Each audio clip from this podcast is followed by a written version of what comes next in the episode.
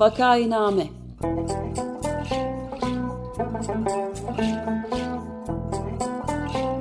Salgın günlerinde memleket manzaraları.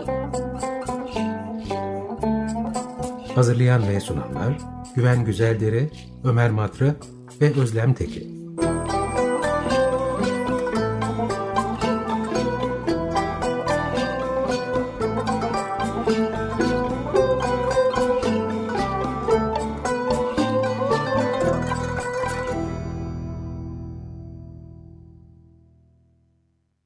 Vakainame'ye hoş geldiniz. Ben Güven Güzeldere. Programı Ömer Madra ve Özlem Tekin ile birlikte yapıyoruz. Bugün konuğumuz Profesör Doktor Serap Şimşek Yavuz. Herkese merhaba. Tekrar merhaba. Profesör Doktor Serap Şimşek Yavuz, İstanbul Tıp Fakültesi, Enfeksiyon Hastalıkları ve Klinik Mikrobiyoloji Anabilim Dalı'nda öğretim üyesi. Aynı zamanda kendisi Sağlık Bakanlığı Koronavirüs Bilim Kurulu üyesi.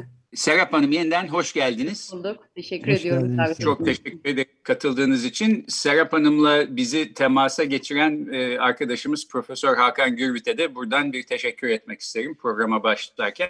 Şimdi Covid salgını işte Mart ayında başladı deniliyor yaklaşık olarak. O zamanlar aşı çalışmaları sekiz on sene sürer ama biz çok hızlandırılmış bir şekilde belki bir buçuk senede bunu becerebiliriz diyordu bilim insanları. dokuz ay geçmiş durumda ve aşılar bulundu gibi ve başarılı gözüküyor. Siz de bu aşılardan bir tanesinin Türkiye'deki deneme sürecini yürütüyorsunuz. Belki biraz bunu özetleyerek başlayabilir miyiz? Bu deneme süreci nasıl gidiyor, nasıl sonuçlar aldınız, şimdiye kadar neleri ölçtünüz? Evet, biz e, şu anda İstanbul Tıp Fakültesi olarak iki tane faz üç çalışmasını yürütüyoruz aşılarla ilgili olarak. E, bunlardan işte birisi bu mRNA aşısı, e, diğeri ise e, inaktif virüs aşısı. Her ikisinin çalışmasını yürütüyoruz. mRNA aşısının çalışmasını bitirdik, İstanbul Tıp Fakültesi ayağını bitirdik. Yani bitirdik derken hastaların birinci, e, gönüllülerin birinci ve ikinci aşılarını yaptık. E, diğer ayak inaktif virüs aşısı olan ayak. Onun da devam ediyor halen çalışması, faz üç çalışması. Bildiğiniz gibi faz üç çalışmalarında etkililik araştırılıyor. Yani bu yaptığımız aşı, klinik çalışmaların aslında üçüncü aşaması olmuş oluyor insan çalışmalarının. Bu yaptığımız aşı, e, yaptığımız insanları, bir grubuna da çünkü plasebo yapıyoruz. E, plasebo yaptığımıza göre daha fazla koruyacak mı, korumayacak mı onu takip ediyoruz şu anda.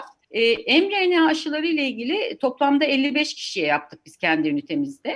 Ee, yani ciddi bir istenmeyen etki yok. Bir takım işte ateş biraz görülüyor gerçekten. Lokal istenmeyen etkiler olabiliyor. Yani bize ifade ettiği gönüllülerimiz. Onların takipleri zaten e, bir veya iki yıl sürecek bu çalışmaya katılan insanların. Ee, öbür inaktif e, aşıda da gene aynı şekilde e, çok e, az istenmeyen etki görüldü. E, hatta insanlar plasebo kolunda olduklarını iddia ettiler. O kadar az istenmeyen Pardon, etki görüldü. Pardon bir şey e, girebilir ana... miyim araya lütfen? E, inaktif kelimesini biraz e, bir izah etmemiz dinleyiciler açısından iyi olabilir. Bir de plasebo'nun ne olduğunu da belki bilmeyen dinleyicilerimiz varsa lütfen bu ikisine de birer cümle Tabii. söyler yani, misin? Yani e, inaktif virüs aşısı demek bütün virüsü e, hastalık yapmadan öldürülmüş virüs diyebilirsiniz. Farklı yöntemlerle virüsler evet. öldürülür. Aşı yaparken bu bir yöntemdir. Klasik bir yöntemdir. Yani mesela grip aşıları da inaktif virüs aşısıdır. Bütün virüsün hani inaktif hale getirirsiniz. Kimyasallarla veya işte ısıyla. Ee, ve içine bir takım işte başka maddeler de ekleyerek insanlara e, aşı olarak uygularsınız bunu. E, çok eski bir yöntem. Hani o nedenle biraz e, hani eğer güvenlikle ilgili kafasında soru işareti olanın hani inaktif virüs aşısı daha güvenilir gelebilir diye düşünüyorum. E, plasebo dediğimiz şey ise bu faz üç çalışmalarında e, gönüllülerin bir kısmına normal aşı yapılırken bir kısmında da boş yani plasebo dediğimiz yani içinde normalde diyelim ki aşı olmayan ve koruyucu hiçbir özelliği olmayan boş bir şey yapılır. E, serum fizyolojik mesela tuzlu su gibi düşünebilirsiniz. O, o kolun daha fazla hastalanması gerekiyor. Bunlar insanlar bu çalışmalara gönüllü olarak giriyorlar. Öbür kolunsa e, en az Dünya Sağlık Örgütü'nün beklentisi yüzde elli idi. yüzde elli daha az hastalanması gerekiyordu. Hmm. E, tabii ki bu e, şimdi bizim mesela ilk çalı, ilk e, sonuçlandırdığımız daha doğrusu gönüllülerin aşılamasını sonuçlandırdığımız kısmı mRNA aşısıydı. Onlar e, dünyada da hani çok devam ediyordu. İşte kırk bin kadar insan aşılanmıştı. ara analiz sonuçlarını yayınladılar ve o ara analiz sonuçlarıyla da biliyorsunuz İngiltere'de onay aldılar şu anda. Bu tabii ki bizlerin alışık olduğu bir şey değil. Çünkü bizler normalde bu faz çalışmalarını tamamen bitirip e, o işte bir, bir yıllık, e, iki yıllık gözlem sürelerini bitirip bu faz üç çekilmiş insanların hem etki anlamında hem güvenlik anlamında bunları tamamen bitirdikten sonra e, onay verilmesine alışı, alışığız aslında camia olarak. Fakat pandemi dönemlerinde ki bu hani bizim yaşadığımız en büyük pandemidir biliyorsunuz.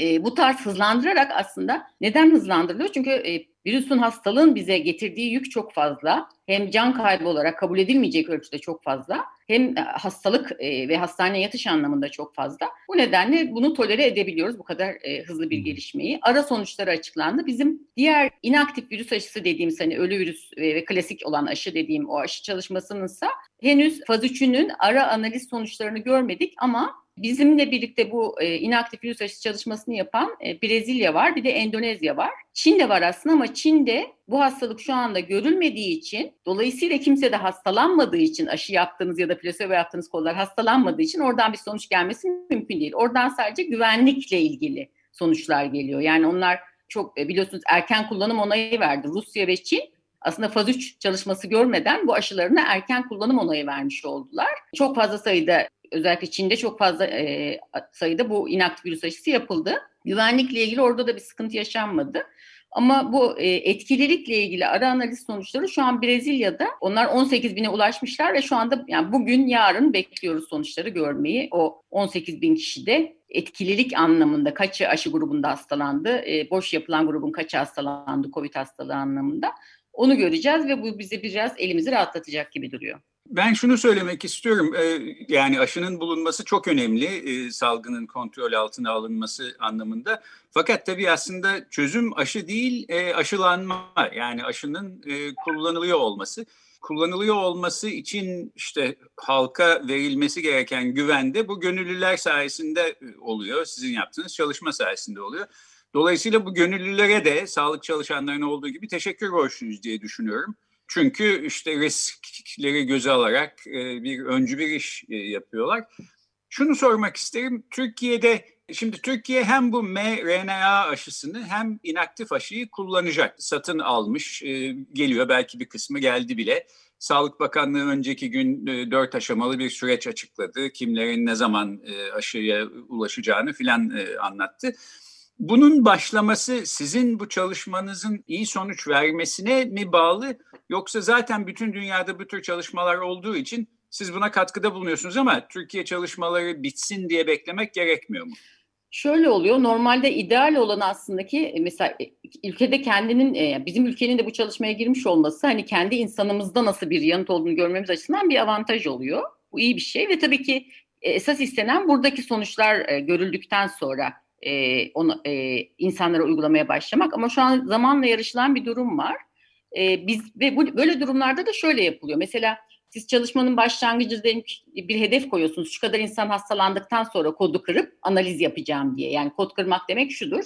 Hani e, şu an biz randomize çift kör bir çalışma yapıyoruz. Yani ne ben biliyorum aşılananın e, hangisi olduğunu, ne aşılanan biliyor, ne aşıyı yapan biliyor, hiç kimse bilmiyor.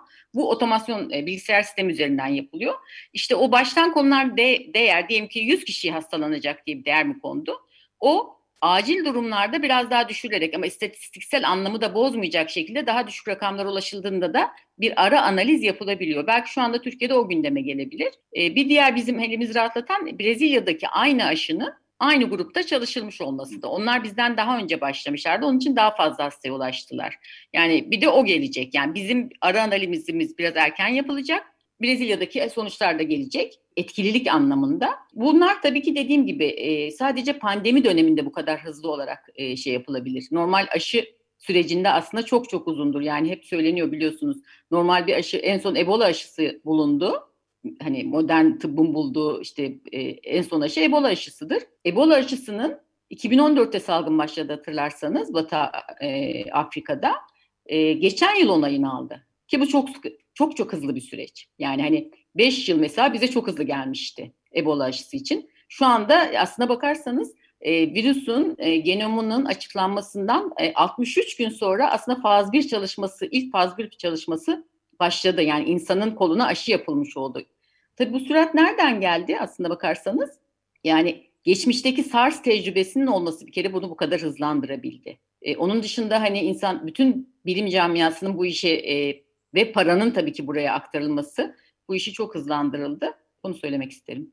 Evet tabii, yani Mart ayında aslında bu işe başlandığı zaman aşının başarılı olacağının bir garantisi yoktu. Deneysel çalışmalar hep böyle. Yani bugün bu şirketler diyebilirlerdi ki ya biz baktık işte yüzde elli başarı bile sağlamıyor bizim aşımız. Kusura bakmayın, yeniden deneyeceğiz. Bir dokuz aya daha ihtiyacımız var. Evet. Böyle denmedi ve çok başarılı aşılar çıktı çıkıyor gibi, bunu bilimin çok önemli bir başarısı olarak görüyorum. Ucu açık bir süreç iyi bir yere doğru evrildi. Peki bir de şunu sorayım. Şimdi bu konuda yayınlanmış, ben henüz bir bilimsel makaleye rastlamadım. Yani aşıların etkililiği konusunda basın bildirileri okuyoruz. Herhalde sizin yaptığınız sürede çalışmalar bittiği zaman bunlar bilimsel makale haline dönüşecek. Bilimsel bir bulgunun e, güvenilirliği tabii işte hakemlerin, başkalarının bakması, incelemesi ve bilimsel makale olarak yayınlanmasını gerektiriyor. Yakında bunu da e, görecek miyiz? Şimdi şöyle oldu, e, bu aşı çalışmalarının, bu bizim hani klinik araştırmasını yaptığımız iki aşı çalışmasının da faz bir ve iki e, şeyle sonuçları aslında yayınlandı. Hatta çok ilerlerde, hani Science'da çıktı birisi, Lancet'te çıktı birisi. Gene Nature'da çıktı mRNA'nın ilk faz bir iki şeyi. E, bunlar e, görüldü. Faz bir iki ama tabii ki etkililik analizi değil. Orada sadece, yani kısmi bir etkililik analizi oluyor daha doğrusu. Hani insanların, evet, kanında bizim hedeflediğimiz e, antikorlar gelişti mi, hedeflediğimiz hücreler oluştu mu? Hani o, o, o bağışıklık yanıtı oluşturabilir. Buna bakabiliyoruz ama esas olan tabii ki faz üçte. Bir, e, dolaylı bir şey söylemiş oluyor bize faz iki. Bunları aslında gördük. Bunlar yayınlandı. Faz bir ve iki her iki aşının da yayınlandılar. Ama faz üçün sonuçlarının çıkması sizin de dediğiniz gibi bütün çalışma bittikten sonra. Sonuçta mesela biz BioNTech aşısının e, faz üç ayağındayız. Bizim çalışma devam ederken onlar ara analiz sonucunu açıkladılar. Hani bizim için de söyledim ya, Türkiye'deki diğer Sinovac aşısı için de biz de ara analiz yapacağız diye. Bu pandemi dönemi nedeniyle bu şekilde yapılıyor. Yani siz e, diyelim ki çalışmanızın başında işte iki yüz kişi hastalandıktan sonra ben kodu kırıp analizimi yapacağım demişken, mesela BioNTech'in aşısında yüz hastada ara analizi yapıldı ve şu an İngiltere'de bu ara analiz sonuçlarının hepsi, ne, tabii ki sadece onların gazetede açıkladığı kadar bilgiyle değil, onu belirtmek isterim. Yani o zamana kadar yapılmış tüm analiz sonuçları, tüm alt analiz sonuçlarıyla birlikte o ülkenin onayı veren kurumuna başvuru yapılıyor. Yani dergide çıkmamış olabilir ama tüm detaylar aslında e, şu ana kadar olan tüm detaylar o ülkenin bu onayı veren e, kurumuna, işte mesela bizde Türk e, T İ C K var ya, Türkiye İlaç ve Tıbbi Cihaz Kurumu. Onun benzeri İngiltere'de var mesela, oraya sundular. E, onlar uzun bir süre inceledikten sonra acil kullanım onayı verdiler.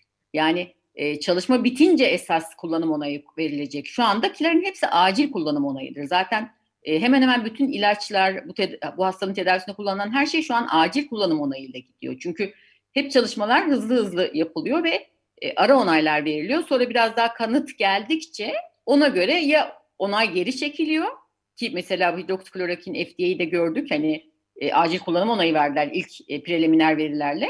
Sonra onu geri çektiler kanıt çıktıkça. Evet. Burada burada da şey bu şekilde e, olacak. Aşılarda ama daha, yani hani şimdi hidroksiklorokinle karşılaştırdığım için utandım açıkçası. Yanlış bir algı olmasın. Şu anda aşılarda elde edilen veriler çok sağlam kanıtlar. Yani o hani o başlangıçtaki durumda değiliz. Çok daha güvenlik verileri anlamında, etkilik verileri anlamında çok daha e, ciddi alınacak kanıtlar var elimizde. Evet, yani şimdiye kadar aşıların e, güvenilirliği konusunda bir sorun çıkmadı. Dolayısıyla herkesin iç rahatlığıyla aşı olabileceğini söylemek, evet, mümkün değil mi? Evet, aynen öyle söyleyebiliriz bunu. Peki ben bir de şunu sormak istiyorum. Şimdi bu mRNA aşılarında öyle anlıyorum ki iki doz aşı olmak gerekiyor ve bu ikisinin arasında üç ya da dört hafta gerekiyor aşının cinsine göre. Yani bugün aşı oldum, yarın sokağa çıkabilirim, artık maskemi de atabilirim falan gibi bir durum yok. Ki ikinci doz aşının üstünden de bir hafta kadar geçmesi gerekiyor e, diye okudum bir yerde, etkililiğin zirveye ulaşması için. Yani her halükarda dört ya da beş haftalık bir sürece ihtiyacımız var. E, Türkiye'de bu e, süreç e, nasıl gelişecek gibi gözüküyor? Yani hangi ay kimler e, aşılara erişim e, sağlayabilir ve bu salgın ne zaman biraz daha rahatlayabilir e, diye düşünüyorsunuz? Şimdi şunu baştan söyleyelim. Bu aşılar e, yani çok büyük ümit vaat ediyorlar gerçekten. Hani yüzde yüz olmasa da ger- e, yani ben ilk defa bu salgında bu aşıların olumlu haberlerini du- e, duyduktan sonra yüzüm güldü diyeyim. İlk defa hani bir birazcık huzur geldi içime. Çünkü gerçekten e, bir ışık gör- görmüş olduk geleceğe dair. Çok güzel ama bu sene için değil bu. Bu aşılar bizim bu sene şu anda başımızda olan salgınla mücadelede çok bize katkı sağlayacak şeyler değil. Sizin de söylediğiniz gibi e, bir kere birinci e, mRNA aşısı üç hafta arayla iki doz yapılıyor. İkinci dozdan da üç hafta sonra, yani mRNA aşısı olduysanız altı hafta sonra kanınızda e, pik seviyede antikor oluşmuş oluyor. Diğer aşı, inaktif virüs aşısında ise ikişer hafta arayla yapılıyor. dört hafta, yine orada da en az üç hafta daha bekliyorsunuz. Yani iki hafta, üç hafta daha beş hafta. Yani biz en az hiçbir şey olmasa bile antikor oluşması için kanımızda ve ya da T C yanıtı bir buçuk aya ihtiyacımız var. Ee, onun dışında biz bu aşıyla şu anda e, kişiyi koruyacağını öngörebiliyoruz bu aşıların. Yani yüzde doksan beş e, kimsenin beklemediği bir etkililikti. Gerçekten çok güzel bir şey. Yani Dünya Sağlık Örgütü yüzde elliyi kabul edecekti. Hani bunun başa çıkmak için.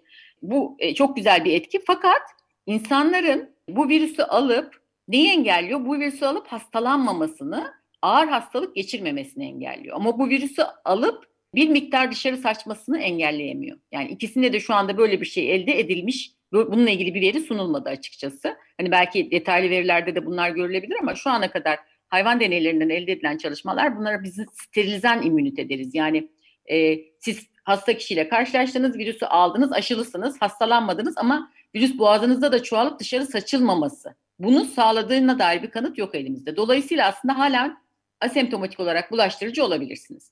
Bu durumda aşılı bile olsanız maskenizi çıkarıp diyelim ki özellikle riskli kişilerin yanına gidemezsiniz. Böyle bir şey yok yani. Kaldı ki hani e, diyelim ki şu an Türkiye'de bir elli milyon aşı geldi. Hani bu aşının yapılma koşulu ara analizin etkili çıkması. O da geçildi diyelim ki bu e, ara analizin etkili çıkmasının e, çalışmaları nereden baksanız e, gene Aralık sonunu bulacak. Ayrıca bu aşı etkili, ara analiz etkili çıktı ve E bu aşı geldikten sonra da Türkiye'de ruhsatlanması için, daha önce ruhsatlanmadığı için en az iki üç haftalık Türkiye Halk Sağlığı Kurumu'nun akredite laboratuvarında analizleri yapılıyor bunun. Yani toksikolojik hmm. analizleri yapılıyor, mikrobiyolojik analizleri yapılıyor. Yani süreç nereden baksanız ocağın başını buluyor. Dolayısıyla biz bu kış için, hani şu anda enfeksiyonda İsta- şeyde hem İstanbul'da hem Türkiye'de çok hızlı, çok fazla vaka sayıları olduğunu bildiğimiz için bizim elimizde e, bu yıl bir kere kesinlikle maske den kurtulma diye bir şey söz konusu değil. Ee, önümüzdeki sonbaharda bile kurtulamayabiliriz. Çünkü dediğim gibi aşının sterilizasyon ve aşının herkese yapılması, yani bizim bu aşıyı toplum bağışıklığı dediğimiz e, sürü bağışıklığını oluşturabilmek için yapmamız gereken insan sayısı ülkenin yüzde altmışı en az. Yani o rakamlara ulaşabilmek için ve bir de bunun aşıyı alsanız bile kabul edilmesi var. Hani siz demin söz ettiniz, hani aşı kabul edil, hani o kadar insanın aşıyı kabul etmesi lazım ki diğer insanlar da korunabilsin. Ee, önümüzde uzun, e, çok zorlu bir yol var. Çok çalışmalıyız. Evet, ben evet. de şeyi sorabilirim izninizle. Yani bu bir de e, Selim Badur'la da sık sık e, konuşma fırsatı bulduğumuz bir konu. Yıllardan beri de aslında başka konularda konuşuyorduk. Bu aşıya karşı bir alerjik reaksiyon var diyeyim, yani zihni olarak. Yani aşıların aslında zararlı olduğuna dair çok... E, komplo teorileriyle de ya da kurgularıyla karışık bir durum var.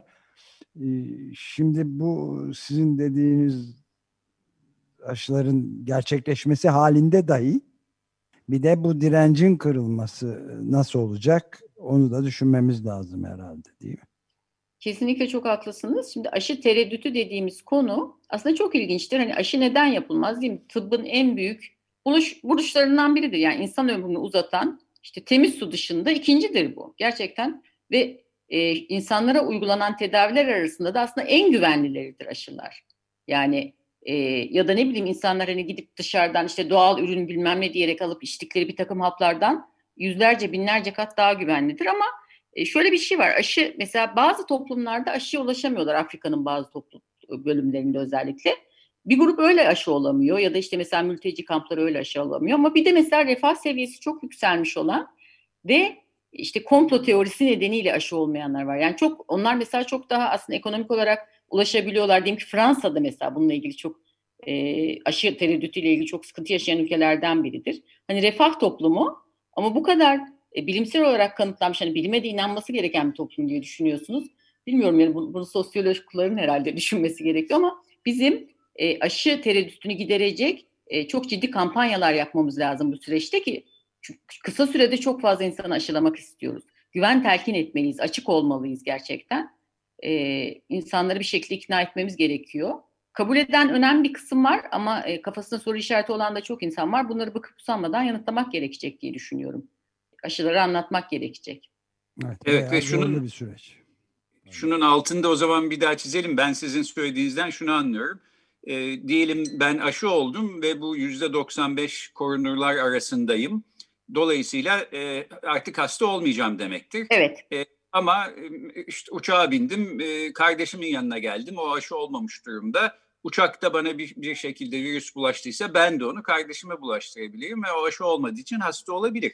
Evet. Ben aşı olmayayım, nasılsa başkaları aşı oluyor. Dolayısıyla salgın kontrol altına alınacak. E, ben de buradan kurtulacağım düşüncesi tamamıyla yanlış bir düşünce. Herkesin aslında sürü bağışıklığı kazanılana kadar aşı olması gerekiyor değil mi? Böyle anladım. Evet. Tabii mesela şimdi şöyle düşünün. Bir de mes- bu hastalık özellikle yaşlılarda sıkıntı yarattığı için bir kere çocuklar zaten şu anda hani aşılanmayacaklar. Özellikle de yaşlılar, komorbiditesi olanlar aşılanacak, sağlık çalışanları aşılanacak ilk planda. Ee, biz mesela çocuklarda da ama gene hastalıkta olabiliyor ve nadir de olsa onlarda da e, kötü sonuçlar olabiliyor. Çok nadir. Çocuklar derken genç erişkinlerde hani böyle ağır tablolara da neden olabiliyor. Hastaneye yatışa neden olabiliyor. Özellikle genç erişkinlerde. Ama biz şu ana kadar hani hiç elli yaşın elli yaştan çok elli yaşın altındakileri çok aşılama yönünde kimsenin bir şey yok. Dolayısıyla biz o yaş grubunu da korumak için de aslında aşı olmamız gerekiyor. Yani onlara aşı düşünülmediği için değil mi? Biz eğer yüzde altmış olarak toplumu aşılarsak onları da korumuş olabiliriz. Çünkü hani sürü bağışıklığı sağlanacak o zaman bu Evet. bulaşma hızına göre. Yani aslında onlara karşı, topluma karşı da sorumluluktur ya, öyle denir aşılar için. E, şu anda hele çok daha fazla bir sorumluluk olacak bu. E, çocuklarımıza karşı da sorumluluk evet, olacak. Bu, bu nokta son derece önemli. Yani aşıyı insanların kendisini korumak olarak, bireysel koruma olarak görülmesi e, çok yüzde yüz doğru bir şey değil. E, bu aslında empatiyle ve toplumsal dayanışma ruhuyla da çok yakından ilgili olan bir mesele olduğunu sık sık vurgulamak gerekiyor herhalde. Öyle anlıyorum ben.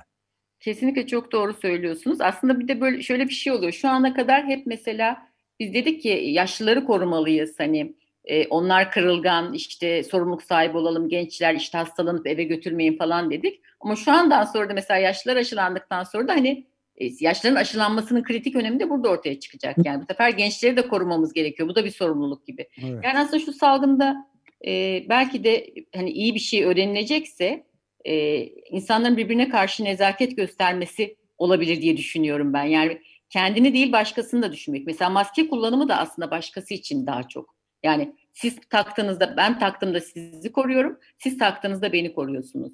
Böyle şeylerin hani en azından öğrenilmesi belki de bir katkısı olacak diye düşünüyorum kötü günlerin. Evet, peki programın sonuna geliyoruz. Ben en son şunu sormak isterim. Siz aynı zamanda bilim kurulu üyesisiniz. Evet. Bilim kurulu olarak aylardır tavsiyelerde bulunuyorsunuz. Ne yapılması gerektiği konusunda yol gösteriyorsunuz. Evet. Öte yandan birkaç gün önce işte Cumhurbaşkanı bu tedbirlerin sorumluluğu tamamıyla bilim kurulundadır dedi. Topu size atmış gibi oldu.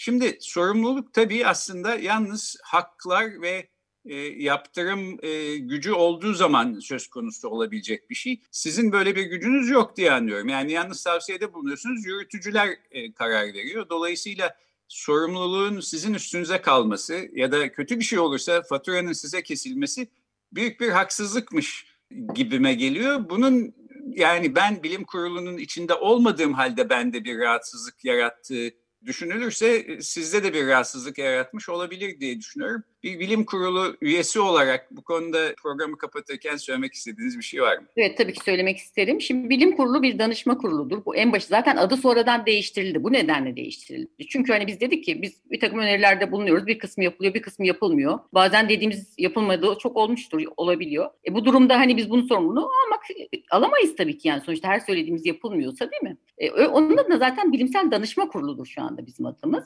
E, ve e, danışılan insan, yani ben her zaman şu an kendimi burada bu bilim kurulunda çalışmamın nedeni bu şekilde ismimiz tanımlandığı içindir. Danışma kuruluyuz. Önerilerimizi yapıyoruz. Ha, yapmak icra kur, icracıların yani hükümetin, şu anda icracı onlar olduğu için Sağlık Bakanlığı ve hükümettir sorumlular. Bunu aslında Sayın Bakan da çok vurguladı. Yani en az dört beş kere vurguladı. E, ben Sayın Cumhurbaşkanı'nın e, o konuşmasını dinledim. Evet, o, öyle bir cümle geçiyor ama bütününe baktığınız zaman sanki amacı o değilmiş gibi geldi bana, ama bilmiyorum, hani ben mi çok iyi değerlendiremedim. Şey yok yani, sorumluluğum bizde, bizim sorumluluğumuz yok, bunu söyleyebilirim, ama tavsiye kuruluyuz, tavsiye yapıyoruz gerçekten bıkmadan, usanmadan, sürekli okuyarak, hani günceli yakalayarak tavsiyelerde bulunmaya çalışıyorum kendi adıma, bunu rahatlıkla söyleyebilirim, ama icracı onlardır. Kolay gelsin diyelim, vallahi ne diyelim. Teşekkürler. Güzel, çok kolay gelsin diyelim. Diyoruz ve çok teşekkür ediyoruz. Bugün konuğumuz İstanbul Üniversitesi'nden Profesör Doktor Serap Şimşek Yavuz'du. Türkiye'de sürdürülmekte olan aşı denemelerinden konuştuk. Çok teşekkürler yeniden Serap Hanım. Ben çok, çok teşekkür, teşekkür ediyorum. Ederiz. Teşekkür ediyoruz. Çok sağ olun. Görüşmek üzere. Hoşçakalın. Görüşmek üzere. Hoşçakalın. Hoşçakalın. Bay bay.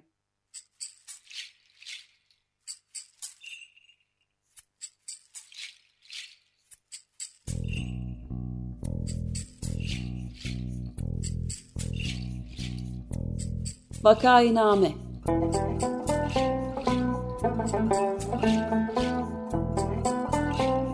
Salgın günlerinde memleket manzaraları. Hazırlayan ve sunanlar Güven Güzeldere, Ömer Madra ve Özlem Tekin.